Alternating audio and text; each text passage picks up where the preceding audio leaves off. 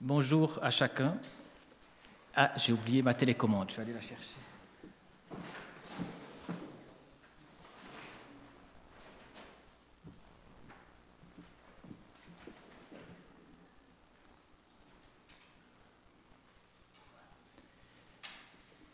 Nous allons nous remettre dans l'ambiance des pas de foi de Abraham, d'après donc euh, l'auteur de l'épître aux Hébreux, de la lettre aux Hébreux. Et voilà, donc nous sommes à Suse, la ville d'origine des ancêtres d'Abraham. Et donc, euh, il a suivi euh, voilà, notre papa Abraham, qui a suivi un chemin. Il est parti donc à l'est, au nord, 1500 km pour arriver à Haran, une ville qui est actuellement au sud-est de la Turquie. Et ensuite, il a quitté sa famille et avec son clan, il est descendu du côté du euh, pays de Canaan, avec sa femme Sarah, et puis avec euh, voilà, pèlerinage, on retrouve des nomades euh, sémites qui euh, sont encore euh, aujourd'hui dans ces régions-là. Par la foi, donc, Abraham obéit quand Dieu l'appela. Il partit pour un pays que Dieu allait lui donner en possession. Il partit sans savoir où il allait, le thème de notre première, premier message.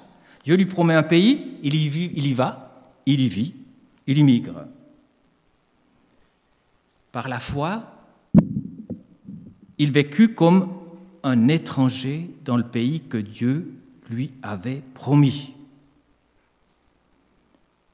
Pourquoi Dieu lui promet un pays? Dieu, il y va, il y vit, mais il ne s'y intègre pas, il ne s'y implante pas. Et on, on a cherché à comprendre cette contradiction. Et l'explication vient de la foi d'Abraham. Il vécut comme un étranger, un pèlerin, un voyageur, un précaire, un hôte de passage. Il le dit au roi Abimelech, le Philistin, lui-même, car il se projetait vers la cité céleste.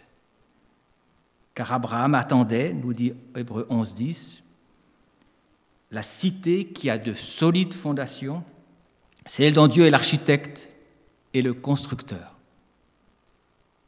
Alors ce matin, nous allons continuer avec les quatre pas de foi d'Abraham,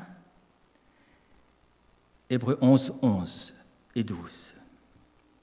Par la foi, c'est juste, voilà. Je le lis dans le français courant. Par la foi, Abraham fut rendu capable d'être père alors qu'il avait passé l'âge de l'être et que Sarah était elle-même stérile. Il eut la certitude que Dieu tiendrait sa promesse. Alors quand on étudie un texte, on compare toujours avec d'autres versions, d'autres traductions. Et il y a celle de la version du semeur. Par la foi, Sarah, elle aussi, qui était stérile, a été rendue capable de devenir mère alors qu'elle avait depuis longtemps dépassé l'âge. En effet, elle était convaincue que celui qui a fait la promesse est digne de confiance. Alors comme moi, vous savez lire et vous avez peut-être été étonné de la grande différence entre ces deux versions.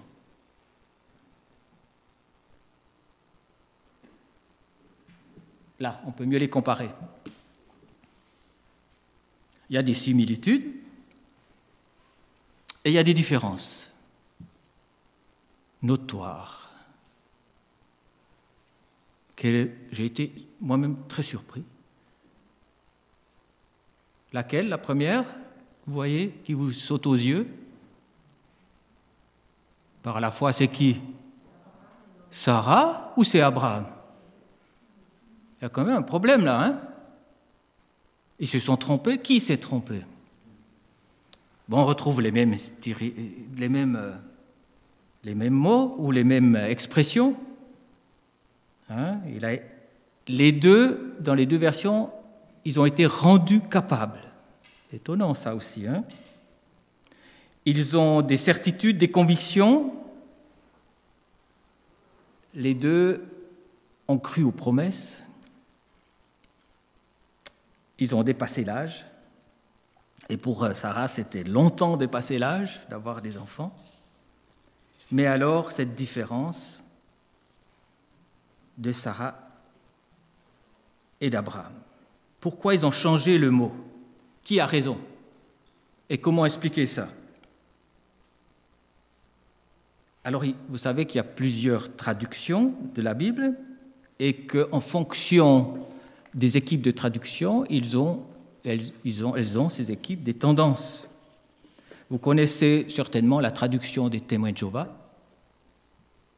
Est-ce que vous l'avez eu déjà dans les mains? Moi, oui, mais vous savez qu'ils ont transformé le texte pour rendre leur euh, théologie, leur idée plus conforme au texte de la Bible. Donc, ils ont trahit le texte, si on prend la version originale. Hein. Une autre traduction, c'est la traduction écuménique de la Bible, faite pour les églises euh, catholiques et protestantes.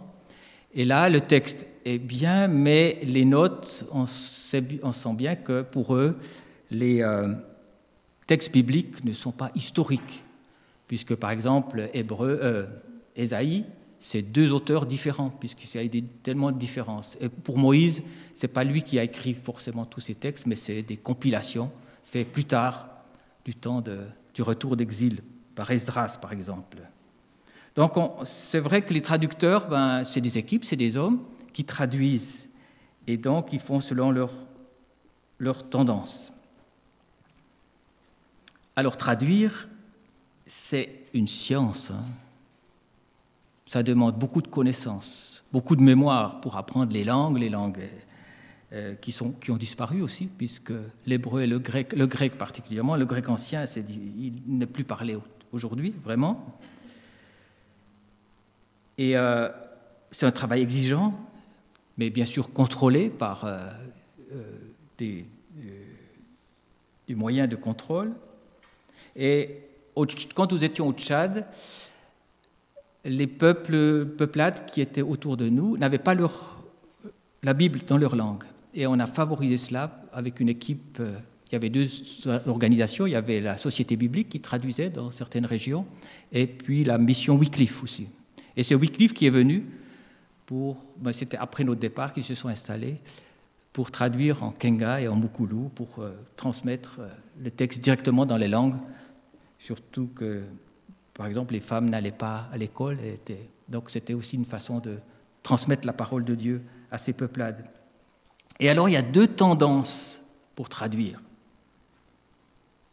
Et vous l'avez remarqué dans les différentes traductions. La tendance littérale ou formelle, c'est-à-dire qu'on prend les mots du grec et on traduit mot à mot pour euh, laisser le plus possible d'être le plus proche de la langue d'origine, la langue source.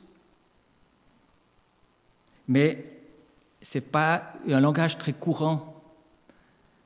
Ça peut être haché. Euh, et puis, on a un exemple là, c'est Darby a fait cela. Et Darby, voilà, c'est un peu un langage dépassé. La seconde aussi a tendance à faire comme ça, de traduire littéralement. Et vous avez une autre façon de, de faire, c'est de traduire dans une équivalence dynamique. C'est-à-dire qu'on trouve, on cherche à trouver une expression équivalente, euh, proche du contexte du lecteur, pour que le texte soit plus percutant, plus compréhensible mais ça a tendance à être pas forcément très proche du texte original. On adapte, et alors le danger, c'est qu'on risque d'interpréter et de passer à côté du vrai sens. Mais l'idée, c'est le but, c'est de ressentir, de, rendre au premier, comme les premiers auditeurs ont reçu la parole, eh ben, ceux qui reçoivent cette parole soient euh, touchés par l'expression. Alors, la Bible du semeur vise les deux, en fait. Et surtout, la nouvelle version est très adaptée pour ça. Il y a un adage qui dit traduire, c'est trahir. Ah oui. traduire une expression d'alsacien en français, c'est pas toujours évident. Ouais. Euh, c'est même difficile. Hein. Quand j'étais à, à 15 ans, je suis parti faire une année dans une école ménonite en allemand, dans le Jura francophone. Et là, les deux femmes des instituteurs, parfois, étaient ensemble, prenaient le goûter ensemble. Et alors, elles avaient une conversation, elles tricotaient en même temps. Et puis, elles parlaient français et suisse-allemand, et mentalois, puisqu'elles venaient de, de d'origine. Et c'était assez impressionnant de les voir, suivant le contexte, suivant ce qu'elles disaient, comment elles voulaient s'exprimer. C'était, elles passaient du français en, allemand, les deux, hein. et c'était impressionnant. Et c'est toujours comme ça qu'elles faisaient pour justement dire quelque chose qui, euh, qui, exprime bien ce qu'on veut dire. Et je pense qu'en alsacien, on le fait aussi.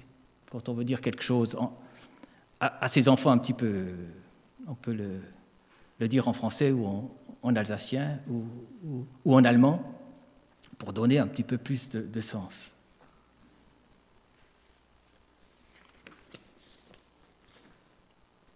Alors, traduire. On va regarder les autres versions rapidement. Second 21. C'est aussi par la foi que Sarah, ah là ils ont donné Sarah, elle-même a été rendue capable d'avoir une descendance. Et euh, parole vivante, grâce à sa foi, Sarah, elle aussi, qui était stérile, fut rendue capable d'avoir un enfant. Je suis tombé sur une Bible que je ne connaissais pas il y a deux semaines, la Bible juive, traduite par David Stern et son équipe. Je ne sais pas si vous connaissez, Bible juive. Donc, euh, par la foi, c'est on est là? Ouais, Bible juive. Par la foi, il a reçu la force de devenir père d'un enfant, même d'un âge avancé, de même que Sarah parce qu'il considérait que celui qui avait fait la promesse était digne de confiance. Donc là, ils sont les deux. Et nous avons Parole de vie. C'est une version qui utilise moins de 3500 mots français. Ça a été euh, suscité par euh, des théologiens de l'Afrique de l'Ouest qui voulaient rendre accessible le texte biblique à des populations qui ne parlaient pas bien le français ou pas encore, et utilisé pour faire l'alphabétisation. Alors, euh, c'est surtout euh, euh, des phrases très courtes et simples et, proches du contexte, de leur contexte, et accessible. Hein.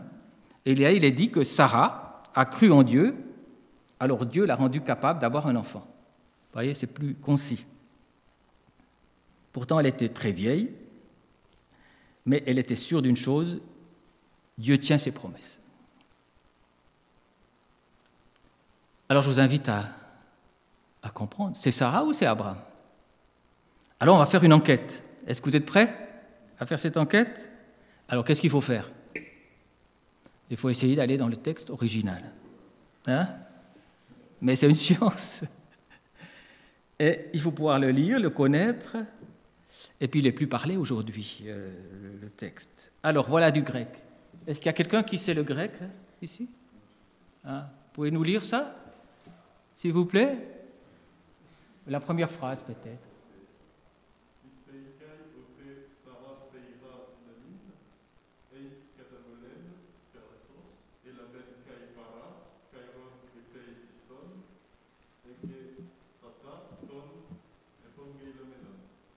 Merci. Merci beaucoup. Moi, moi je ne sais pas bien le texte, mais vous avez retrouvé des mots? Hein? Sarah. Alors, dans le texte grec, c'est Sarah. Voilà, en premier. Et puis, pistei, ça veut dire quoi? Foi, voilà. Foi, hein c'est facile. Hein Et qu'est-ce qu'il y a encore d'autre? Stera Stera, c'est stérile. Voilà, il est là. Dynamime, la, force, la dynamique, la capacité, hein, a été rendu capable. Katabolen spermatos. Spermatos, vous connaissez ça, non? La graine, la semence, le sperme, hein, voilà. Katabolen, euh, déposé. Voilà, ce serait, ce serait ça. On va déjà prendre cette première phrase. Voilà, on sait déjà un petit peu mieux du grec. Moi, à l'école, à l'Institut biblique, le grec était en option en deuxième, troisième année. Ça m'intéressait. Mais quand j'ai vu des, camarades qui étaient en deuxième, moi j'étais en première, souffrir pour apprendre ce grec, j'ai dit, oh, moi j'ai pas la mémoire, j'ai pas la, capacité de, de, souffrir pour ça. Voilà, c'est compliqué de, comprendre parce qu'il n'y a pas que les mots, il y a aussi tout le sens et pouvoir traduire, c'est pas facile. Alors, quand on est en texte comme ça, on interprète. Euh, alors, comment on va faire? On va, pour vraiment comprendre ce sens-là, on va relire les textes des anciens, des pères de l'Église qui ont commenté ces textes, les premiers qui ont reçu ces textes.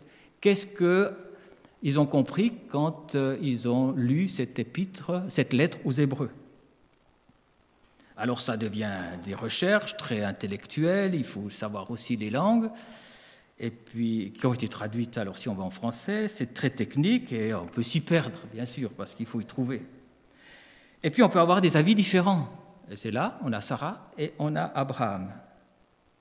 Et comme exemple, on a simplement sur le virus, hein, le Covid, des contradictions. Par exemple, comment le soigner? Bon, maintenant on en parle moins, mais est-ce qu'on prend de la chloroquine ou pas? Et des grands, éminents savants vont se contredire. Ça va, ça va. Récemment, j'ai entendu que deux médecins ont dit que le vaccin rendait stérile. Et ça a été dit il y a deux semaines, il y a une semaine, j'ai entendu ça euh, aux informations. Et c'était une, nouvelle fausse, bien sûr, euh, parce que ça a été mal interprété mais des, gens éminents peuvent donner des avis. Alors, chacun peut se faire son avis et donner son avis, et c'est ça qui devient aussi difficile, mais en même temps, c'est important de pouvoir faire son avis. Alors cette expression, dynamim es katabolen spermatos, je ne sais pas si je l'ai bien prononcé, elle a été traduite par rendu capable d'avoir une émission de semences. Alors, est-ce que c'est, vous pensez que c'est pour Sarah ou que c'est pour Abraham? Ah hein? Pour Sarah, c'est difficile d'accepter cela. Et surtout dans une société patriarcale, orientale, où la femme c'est une servante, ou encore, c'est déjà une bonne chose, mais c'est une esclave. Elle n'a pas de droit, pas de choix. Elle, est, elle doit faire les tâches ménagères, euh, les récoltes. Elle n'a pas d'autre accès à. Elle est soumise à. même peut-être enfermée dans sa maison.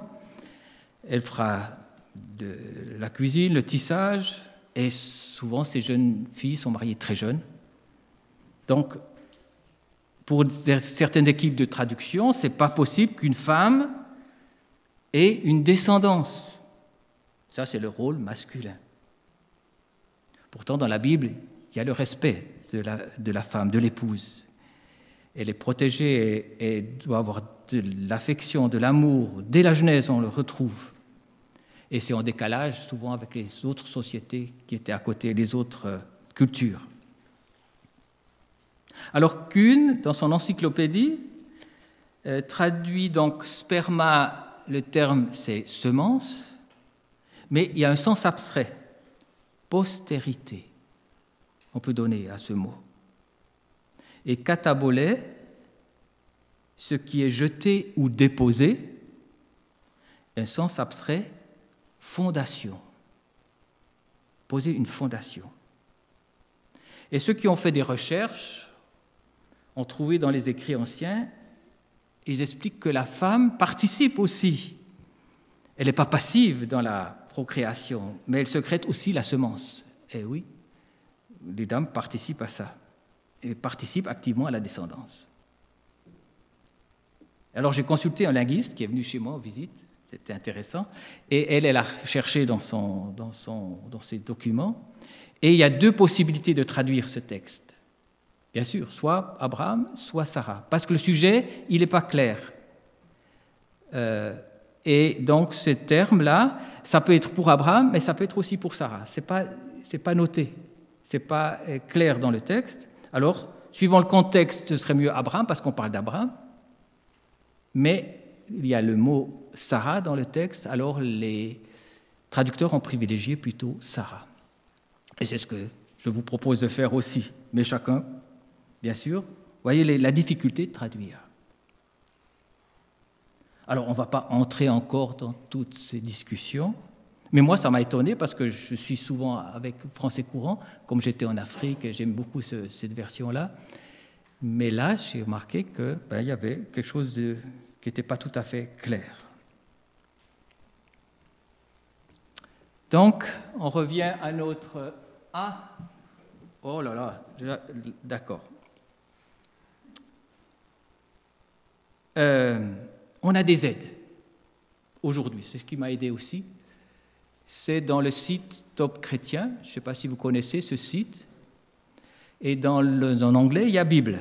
Et donc, il y a plusieurs versions qu'on peut consulter. Tous les textes que j'ai pris, c'est de la version de, sauf David Stern, c'est euh, des copiés collés de, de ce site. Et il y a la version Strong. Je ne sais pas si vous connaissez la version Strong. C'est une version qui est traduite en français très littéral, avec des mots grecs en référence. Donc, quand vous êtes sur le site, vous avez ce texte, c'est par la foi, et vous avez le, le chiffre 4100 4102, et vous cliquez sur le, sur le, mot, le, chiffre, et vous avez le mot foi qui est traduit dans l'original, donc le mot pistos, et qui donne alors une définition aussi si vous cherchez encore. Et alors, vous avez là donc, c'est par la foi que Sarah elle-même, malgré son âge avancé, fut rendue capable d'avoir une postérité. Voilà, ici il est traduit postérité, le mot. Hein. et donc, vous pouvez cliquer, et puis vous avez tous ces, tous ces mots qui, qui se, Voilà, ça peut nous aider dans les traductions euh, chez vous pour faire des recherches. Ça prend du temps. Mais ce matin, on va continuer. Parce que ce qui est important pour nous maintenant, qu'est-ce que ces versets, ce verset me parle à moi aujourd'hui? Par la foi, Sarah, elle aussi qui était stérile, a été rendue capable de devenir mère, alors que depuis longtemps elle avait dépassé l'âge. En effet, elle était convaincue que celui qui avait fait la promesse est digne de confiance. Sarah, c'est une héroïne malgré elle. Est-ce qu'elle prend la place d'un homme? Ce n'est pas important. Mais dans la Bible, la femme est mise en avant. Et quand on regarde les généalogies de Jésus, dans Matthieu 1 et dans Luc 3, alors on se rend compte que dans Matthieu 1, à côté des hommes, il y a les femmes, elles sont nommées. Et pas n'importe quelle femme. Il y a Tamar, il y a Rab qui entre dans la généalogie de Jésus. Rab, une prostituée sacrée. Il y a Ruth, une étrangère, une immigrée. Il y a une femme volée dont son mari a été assassiné. C'est David qui l'a piqué à Uri. Et elle est nommée la femme d'Uri, qui donne un fils, Salomon. Donc, vous voyez, les femmes sont, sont là et elles ont été réhabilitées par, euh, l'Éternel. Et puis bien sûr, il y a Marie qui est nommée aussi dans la succession, mais dans Matthieu, c'est Joseph qui est le père nourricier, mais qui est nommé comme descendant de, ou ascendant de Jésus. Or, dans Luc, qui est grec d'origine, vous trouvez aucun nom de femme, que des hommes. Mais alors, lui, il sait que Joseph n'est pas le père euh, naturel, et donc il va prendre la généalogie de Marie jusqu'à David. De David à, Marie, c'est les ancêtres de Marie. Donc c'est aussi étonnant. Et aujourd'hui, ça fera toujours débat, les questions de hommes et de femmes. Même dans l'Église, est-ce qu'une femme peut présider ah ben, On a un exemple ce matin. Merci Seigneur, parce que Dieu donne des dons à ces dames. Est-ce qu'une dame peut être présidente de l'Église? Ben oui, ici, en tout cas, c'est comme ça. Et puis, ça pose un problème. Ben, est-ce qu'une femme peut devenir pasteur de l'Église? Oh, et je ne pense pas que je lance un pavé dans, la mare, mais je pense que pour perspective, c'est. Dans certaines églises, ça ne pose pas de problème. Chez les baptistes ou dans je suis d'origine, il peut y avoir des femmes pasteurs, mais c'est quand même assez exceptionnel. Alors, comment expliquer cela? Et je pense qu'il y a des pistes. Déjà, la soumission. Voilà. Une femme peut être appelée, mais elle est soumise à Dieu et elle est soumise à la fraternité de l'Église. Quand je viens ici apporter un message, je suis invité. Je ne viens pas de moi-même. Et si j'accomplis un ministère dans l'Église, c'est parce que je suis invité à le faire et je suis soumis à mes frères et sœurs pour faire ce travail, ce service dont le Seigneur m'a appelé. Que ce soit un homme, que ce soit une femme. Et en mission, s'il n'y avait pas eu le ministère des femmes mis en avant, qui ont remplacé parfois des hommes qui ne sont pas venus ou qui n'étaient pas là, il n'y aurait pas autant de résultats. Et elles ont accompli des tâches merveilleuses, formidables, tout en étant soumis à Dieu et aux frères. Et donc, euh, ce n'est pas pour dominer, ce n'est pas pour prendre le pouvoir, mais pour servir. Soumission et service. Voilà les pistes qu'on peut trouver. Et si une femme est appelée à exercer un ministère dans l'Assemblée, elle est soumise à l'Assemblée et elle est au service de l'Assemblée et de son Seigneur, bien sûr. Et puis, ça arrive aux hommes, malheureusement, de vouloir dominer les autres. Et des personnalités bornées, tyranniques, il y en a eu dans les églises. Et je pense que vous en avez aussi eu parmi vous, malheureusement. Et il y en a parfois qui, veulent prendre le pouvoir. Il faut regarder dans certaines églises. Nos problèmes, ce pas des problèmes théologiques en général, c'est plutôt des problèmes de personnalité dans nos églises. Alors, faisons attention aussi et soyons soumis les uns aux autres, au Seigneur, et puis pour servir. Ça nous parle. Sarah a été rendue capable d'avoir une descendance.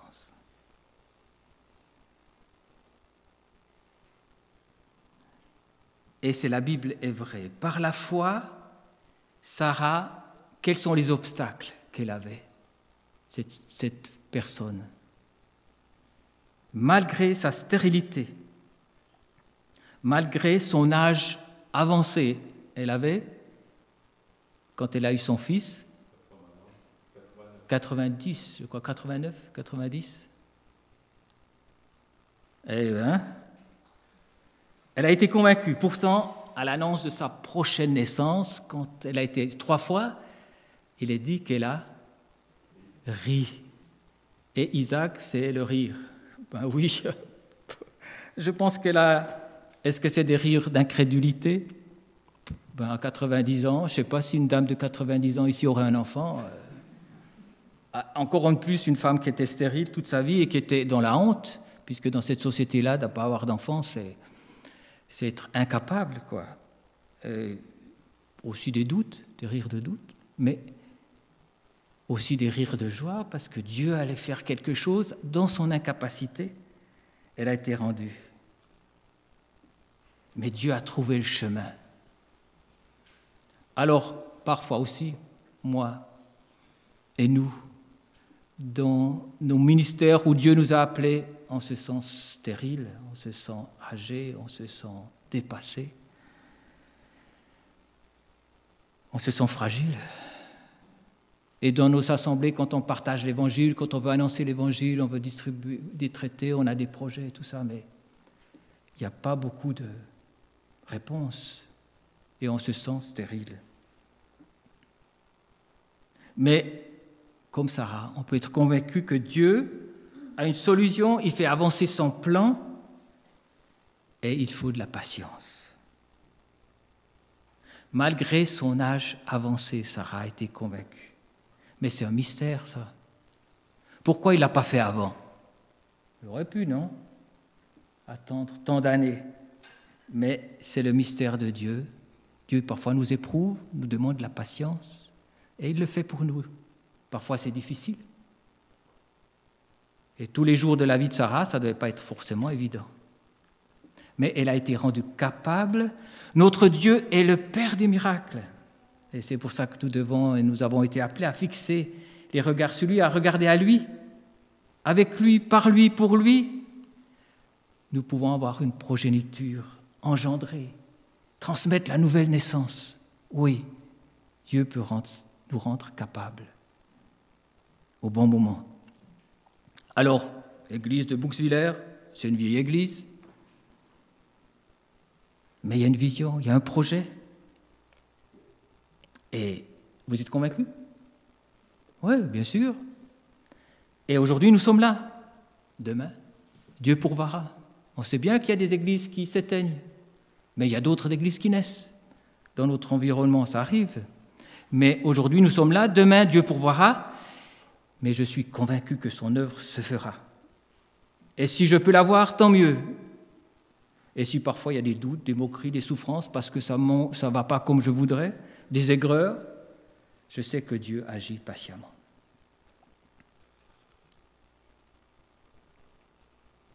C'est ainsi qu'à partir de ce seul homme, pourtant déjà marqué par la mort, c'est ça Voilà.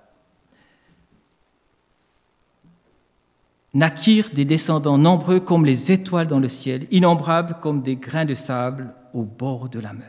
De. Et grâce à Dieu, nous faisons partie de cette foule innombrable à cause de Sarah, qui a eu la capacité, qui a été rendue capable d'avoir une descendance. Mais pas seulement une descendance physique, c'était déjà un immense miracle mais une descendance spirituelle, un peuple nombreux acquis pour l'éternel. Et nous faisons partie de cela. Nous avons acquis cette grâce extraordinaire, pas par nos œuvres, par nos moyens, mais grâce à Jésus qui est venu et qui s'est donné. Encore une minute.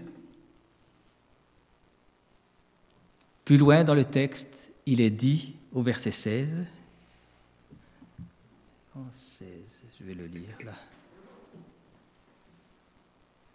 En fait, en parlant de ces hommes de foi, d'Abraham et de Sarah, c'est une meilleure patrie qu'ils désiraient, c'est-à-dire la patrie céleste. Aussi Dieu n'a pas honte d'être appelé leur Dieu. Et il leur a préparé une cité. Et je me suis arrêté sur ce mot. Dieu n'a pas honte. Dieu n'a pas honte. Dieu n'a pas honte d'être appelé leur Dieu. Quand je pense à ce que Dieu préparait, la venue de son Fils, Dieu n'a pas honte de se révéler aux hommes. Je sais pas, je voyais souvent des papas ou des hommes promener une poussette avec un bébé dedans. Alors il y en a peut-être qui ont un petit peu honte quand ils passent, et d'autres qui sont très fiers de leur montrer leur enfant qui, vient de naître. Et je me souviens quand j'allais avec les résidents où je travaillais au Sonnenhof, aller faire des courses à Cora. J'en avais 4, 5, 6 parfois. Et ça criait un petit peu partout. Et mes amis disaient Mais t'as pas honte d'être dans ce Cora avec tes, ses résidents, ça te fait rien? J'ai dit non, non, c'est ma, vocation, moi je n'y pensais même pas. Mais pour certaines personnes, c'est vrai que ça peut déranger, ça peut être étonnant. Eh bien, Dieu n'a pas honte de venir chez les hommes. Et c'est vrai que des fois, nous sommes un peu mal foutus hein, dans nos On n'est pas toujours euh, au top et fidèle, mais Dieu n'a pas honte de s'abaisser son grand amour. Il quitte la gloire, il vient jusqu'à nous, il souffre, il donne sa vie par amour. Il n'a pas honte d'être appelé notre Dieu. Son grand amour, ça a été douloureux aussi, mais quel bonheur pour nous alors. Et nous pouvons continuer à marcher avec lui en lui tenant la main. Et de continuer à le suivre. Je suivrai mon Seigneur et mon Maître sans jamais m'éloigner de ses pas. Ça, c'est des paroles qu'on peut bien prononcer, sans que rien ici-bas ne m'arrête et sans rien que le chant de sa voix. Je vivrai de bonheur et de grâce, de l'amour que ton cœur m'a donné, et que rien ici-bas ne l'efface. C'est le vœu de mon âme assoiffée. Un seul instant auprès de toi vaut mieux que toutes les heures et la route, tout pour autant que ce soit toi qui m'accompagne au parvis de ta joie.